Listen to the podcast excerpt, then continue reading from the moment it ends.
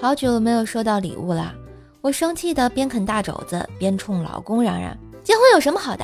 钓上来的鱼都不用下饵了。”老公在屋子里转了一圈，盯着我说：“那这个钓鱼的可亏了啊！工资给鱼了，房子给鱼了，这家里的一切都给鱼了，鱼把家都吃了。这钓的是大鲨鱼啊！”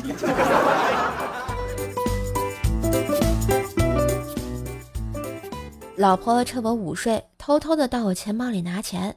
于是我质问他：“我每个月就这么点零花钱，你还拿我的，有没有考虑一下我的感受啊？”“考虑过啊，所以我到你那儿拿钱的时候才会轻手轻脚的，怕吵醒你哦。”一时间，我竟然有些感动。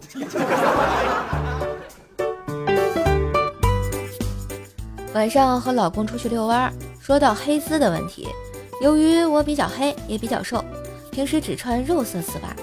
老公说：“以后你也穿个黑丝呗。”我要是穿了，你怎么办啊？我会疯狂的把你丝袜扒光，然后大喊一声：“哎，怎么还有一双？你给我滚！”啊嘿，今日份段子就播到这里啦！我是段子搬运工射手呀，喜欢节目记得随手点赞、订阅专辑。